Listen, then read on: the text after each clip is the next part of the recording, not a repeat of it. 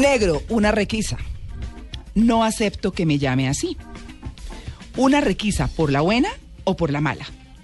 Si es con esos términos, toca a la mala. Lo que pasa es que ustedes se ofenden porque uno les dice así. Entonces, ¿por qué no me dice caballero, joven, señor, como a cualquier otro ciudadano? Les estoy hablando de un diálogo que inició entre una policía en la calle con un hombre afrodescendiente. En un video, que, en una situación que fue grabada en un video y que se convirtió en eh, tendencia, que fue viral. Estamos hablando de Carlos Angulo, un hombre afrodescendiente de Nariño, eh, de un municipio muy cercano a Tumaco que se llama San Luis Robles, a San Andrés de Tumaco, además lindo el nombre, San Andrés de Tumaco. El municipio eh, se llama, de donde es Carlos Angulo, San Luis Robles. Y Carlos pues se volvió tendencia, entonces lo llamé, le pregunté y tiene una vida muy interesante, tiene un trasegar por esa discriminación que no debiera existir, que un hombre negro, como con cariño en lo particular eh, les digo yo, eh, pues merece el respeto como cualquiera otro, como el que es amarillo, como el que es mestizo, como el que es blanco, como quieran.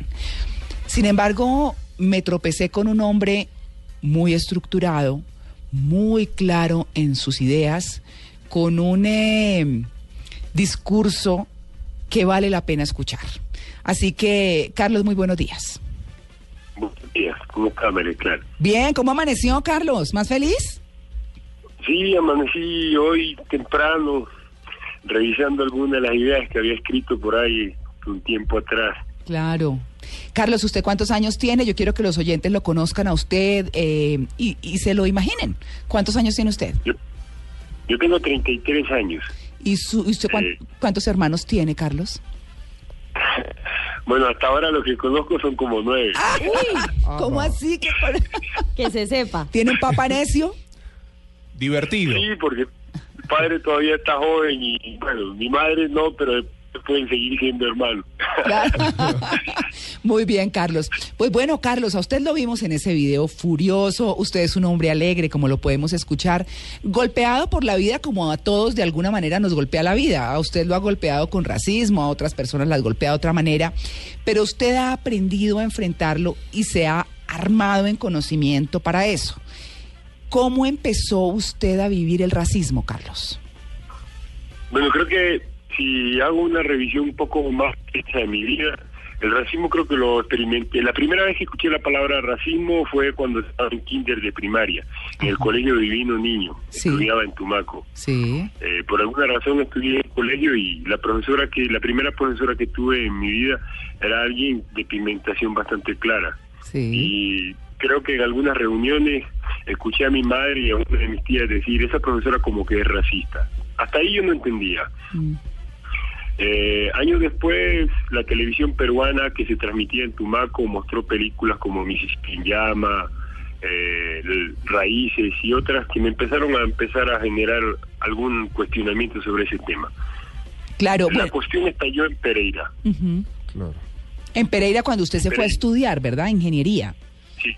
Cuando yo entré a estudiar a la Universidad Tecnológica de Pereira, resulta que yo soy exactamente, eh, no es un municipio, mi, el lugar donde soy es una vereda del municipio de Tumaco. Eh, evidentemente ustedes saben que el, desarrollo educativo de la costa pacífica no es precisamente el más adelantado del país. Eso hizo que cuando yo fuera a la universidad mm, no lograba de alguna manera estar como al nivel de los otros estudiantes de, de la universidad ahí fue como empezaron los insultos por parte de algunos de ellos. ¿Qué le decían, Carlos? ¿Qué le decían? Bueno, mm, se atrevieron a decir que los blancos eran la raza superior, que los negros éramos unos esclavos, que éramos poco inteligentes, bueno, todo este tipo de cosas. Claro. Eh, eso me hizo realmente, me, me construye, eso empezó a construirme en lo que hoy soy como hombre. Claro. Carlos, enfrentar, ¿usted cómo enfrentaba esas situaciones? ¿Cómo aprendió a sobrevivir en, en un ambiente tan hostil? Para ser honesto, empecé a enfrentar eso a puños. ¿A puños? Con violencia, algo, que no. Claro, exacto. eh, porque no tenía otra respuesta, no tenía argumentos para, para, expresar esto. Los mismos profesores hacían ese racismo. Ah, sí. Entonces no tenía yo, sino el que me sale con pendejada le meto la mano, decía. Eh, y me di cuenta gracias a, al Círculo de Estudios de Cimarrón en Pereira, dirigido por un profesor de la universidad que se llamaba Iván Alberto Vergara, que se llama Iván Alberto Vergara, que es un activista de los derechos. Él empezó a, a, a instruirme y a, y a educarme y a pasarme libros y a decirme que ese no era el camino. Entonces, él me llevó a Malcolm X y me entregó unas fotocopias de sus discursos y me explicó cómo este hombre con sus argumentos pudo defender la lucha de nuestro pueblo en Claro. Estados Unidos. Claro, eh, es que habla Carlos de Malcolm X porque es un líder norteamericano. Eh, Nosotros conocemos mucho de Martin Luther King, eh, hemos escuchado pues en la historia sobre él, pero más allá de él eh, hay un hombre que es muy conocido, menos que Martin Luther King, pero de mucha trascendencia en la filosofía de la lucha contra la discriminación racial. De Malcolm X se han hecho eh, películas eh, de él se han publicado sus frases célebres porque las separan de todos sus discursos eh, y, y dentro de la conversación que sostuvimos con Carlos él decía si uno se prepara todos los días puede llegar a ser presidente y era lo que defendía Malcolm X que la gente tenía que estudiar prepararse para llegar a ser alguien con muchísima mejor eh, posición no hablemos de posición social, de una eh, posición de eh, académica, de una mejor, eh, un mejor entendimiento de la sociedad. Y así, eh, digamos que es como el ídolo y es su guía. ¿Qué es lo que más le gusta a usted de Malcolm X? Eh, yo creo que Malcolm X fue asesinado en el mejor momento de su vida, porque él estaba comprendiendo que el problema del racismo eh, es una cuestión de la necesidad que tiene el sistema de justificar la explotación de un sector por otro. Claro. Entonces, él dice que mientras existan las condiciones del capitalismo, siempre existirá el racismo. Y Malcolm X fundamenta que si encuentras a una persona blanca que no es racista es porque tiene una concepción política de carácter social, humana, que ha podido explorar esa parte de su ser y que comprende que, que la humanidad es íntegra y que se diferencia por cuestiones que son superficiales, pero que en el fondo seguimos siendo los mismos humanos. ¿no? Pues, claro. Malcolm X es en el mejor momento de su vida y creo que ese mejor momento de su vida es el que yo rescato en este momento. Claro, fue asesinado a los casi 40 años. Sí, muy joven. Muy joven, por supuesto. Eh, para contextualizar a quienes están llegando a nuestra audiencia, estamos hablando con Carlos Angulo, un hombre afrodescendiente que protagonizó por estos días un video que se convirtió en viral, que se volvió viral por discriminación, lo que él consideró una discriminación. Y, y, pues eh, Carlos nos ha contado, a mí me encanta escucharlo hablar la verdad, porque se nota que es un hombre formado y decía él, él eh, dentro de la conversación que habíamos sostenido, que decidió salirse de estudiar ingeniería porque ni en el colegio ni en la universidad encontraba ningún tipo de información que le aclarara realmente qué pasaba con ese racismo o cuál era la historia negra de este país de verdad. Pero hablo de la historia negra de la población afrodescendiente, no de la, no de la historia aburridora, porque para nada ha sido un sector que le ha dado muchísimo a este país y que no ha recibido nada distinto a la discriminación y ni siquiera el reconocimiento que se debiera. Y entonces fue cuando usted dijo, Carlos, una frase que a mí me encantó y es, recapacitó y dijo, este país no necesita más ingenieros, necesita alguien que se dedique a estudiar y a revisar la historia afrodescendiente de Colombia. Y, y- y hacerte referencia a esto también, ¿no? Porque tiene que ver con eh, a- aquello, María Clara, que, y, y aquellos oyentes que nos están escuchando. Ayer hubo una, una situación en el fútbol argentino con un jugador colombiano que, que es, de, es de, de raza negra. Ayer en el partido argentino Junior Boca eh, sucedió que lo expulsan a- a- al delantero argentino Junior, que es Reinaldo Lenis, y le terminan dando un acto de racismo. Le terminan diciendo una frase allí en la Argentina y a lo cual él sale llorando de la cancha, enojado, eh, en una forma... ¿Qué eh, le dijeron? No vale repetir, negro de tanta Sí. y tantas obscenidades y tantas eh, injusticias que el fútbol mismo, y yo paradójica, eh, como a- acá estamos hablando con, con, con- con nuestro invitado en Yo Soy, con Carlos Angulo, y en donde el, el fútbol mismo también cómo tiene esa, esa mezcla, ¿no? esa discriminación racial, y en cómo la selección colombiana tiene referentes afrodescendientes importantísimos, y el fútbol colombiano tiene referentes afrodescendientes importantísimos. Y preguntarte, Angulo, eh, ¿Está trabajando usted? ¿Usted está trabajando en este momento? Sí, yo estoy trabajando. ¿Cómo es, cómo es, cómo es el tema? Porque muchas, muchas personas dicen, bueno, eh, me cuesta conseguir trabajo, pero sabemos esa discriminación que existe. ¿Cómo ha sido esa búsqueda también laboral?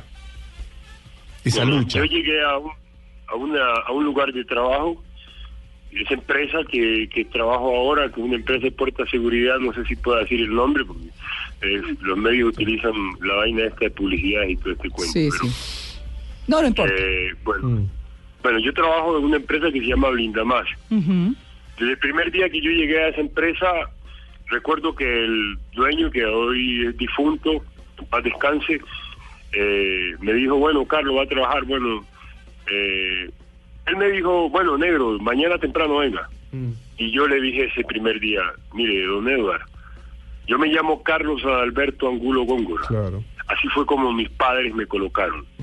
Y se lo digo porque si usted me va a dar el empleo, esas son las condiciones en las que yo lo acepto. Y él a partir de ese momento, hasta el día que se murió, me dijo, siempre me llamó por mi nombre. Mm. Y todos, absolutamente todos mis compañeros de trabajo, todos los que he tenido, a pesar de que algunos que han llegado nuevos antes que yo me ha tocado pararlo y decirle, mira, yo me llamo Carlos Alberto Angulo Gómez, es así como acepto que me llamen. Incluso ya ellos con el tiempo, apenas llegaba un nuevo, le decían, "Sí, ese se llama Carlos Alberto Angulo, no Claro. le vaya a llamar ni negro, ni moreno, ni Nietzsche. Entonces creo que ahí me he sentido cómodo trabajando porque me respetan como persona y ellos han podido comprender mi espalda y han podido comprender mi denuncia. Y yo como compenso eso, pues hago bien hecho mi trabajo. No soy el mejor trabajador, pero Sí. eh, Carlos. soy uno de los buenos. Carlos, usted eh, se crió en, en, en, en el Chocó, después estuvo... no, no, en Nariño. eh, perdón, en Nariño, después estuvo en, en el eje cafetero y después llegó a Bogotá. ¿Usted ha sentido que de pronto en Bogotá es más fuerte ese racismo? Que aquí hay lugares donde, por ejemplo, dicen nos reservamos el derecho de admisión y con ese argumento le han dicho no entra, no sigue. ¿Es realmente más hostil Bogotá que otras partes del país? Bueno, yo podría decir que Bogotá es más hostil que Pereira. Mm. En la medida en que algo que tienen los países es que te venden después que tengas plata y te tratan amablemente después que puedas pagar lo que compras. Uy. En Bogotá a veces ni teniendo la plata para pagar lo que vas a comprar te tratan bien. Qué. Entonces yo he sentido que en Bogotá hay un nivel de tensión un poco más fuerte. Claro. Bueno, la sociedad de Pereira también es como más mestiza, ¿no? Sí, sí. Sí, hay, hay muchas mezclas y, y eso que Bogotá es una ciudad que De acoge a todo el mundo y demás. Bueno, como yo siempre he dicho, para quienes no fuimos cri- eh, criados discriminando a nadie, pues es muy difícil de entender una situación de estas cuando todos somos seres humanos iguales. Yo quiero contarles que Carlos, eh, ante sus dificultades económicas y no poder pagar en la universidad, se compra sus libros en la séptima, en el centro, en la carrera Exacto. séptima en Bogotá. Ajá. Y entonces le cuestan de 1 a 10 mil pesos y se consigue combos. Combos de dos libros y el tercero gratis. Y hasta le fían, ¿cierto, Carlos? Sí, ya tengo amigos ahí en la carrera séptima, los libreros. Me fían y hasta a veces me dan un trago del que están tomando cuando están vendiendo libros. Qué bien, qué bien, Carlos. Pues bueno, queríamos contarles esta historia, eh, sensibilizarlos frente a una situación que tiene que terminarse, donde todo el mundo tiene el mismo derecho, donde todos somos seres humanos, pues con piel distinta, pues claro, porque ¿quién dijo que ni siquiera un blanco es igual a otro? ¿Por qué una raza tiene que ser eh, eh, tener los mismos, eh, o digamos, tener más privilegios que otra. No, todos somos seres humanos iguales, habitamos este planeta, tenemos un color de piel que corresponde al sitio donde vivimos, por eso los escandinavos son tan blancos, por eso eh, en África, de donde vienen los, los afrodescendientes, valga decirlo, son de la piel tan oscura, que se exponen al sol. Y, y los eh, indígenas son trigueños también por el trabajo, por el trópico, por muchas cosas. Entonces, eh, el llamado con esta entrevista es a que nadie es más que nadie y menos que nadie. Todos tenemos los mismos derechos, somos seres humanos iguales y para nada tenemos que discriminar a nadie. Carlos, un feliz día. No, yo que- quería preguntarle, Ah, no, quería preguntarle si, si finalmente la policía se disculpó, qué pasó con la Procuraduría, en fin. No, de la Procuraduría no he recibido ninguna llamada, aunque he escrito el documento ya. Eh, de la policía tampoco. Por último, yo quería dejarles una pequeña reflexión. sí, señor. Si el planeta se está recalentando, si hay lo que llaman el recalentamiento global, producto del impacto que hemos producido los humanos eh, sobre el planeta, eh, la temperatura del Sol aumenta de manera desproporcionada. Aquellos seres humanos que tienen mayor concentración de melanina están más protegidos ante este fenómeno. Sí. La cuestión es, si la humanidad insiste en despreciar nuestra ventaja ante el sol, nuestra melanina, capa protectora de la piel, Sí. ¿qué va a suceder mañana con esa mayoría blanca o esa minoría blanca que tiene unas ideas racistas Mm. cuando se enfrente al recalentamiento global tal como está sucediendo?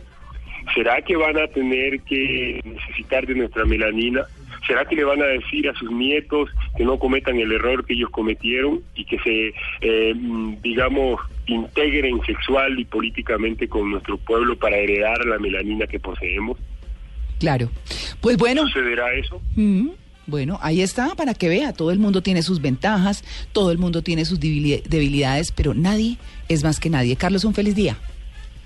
Bueno, feliz día, que estés bien y muchas gracias por tu eh, trabajo. Me No. parece honesto y respetable. No, muchas gracias, Carlos. No, a mí que me encantan mis negritos, como digo yo. A Carlos no le gusta mucho, pero yo lo digo con un cariño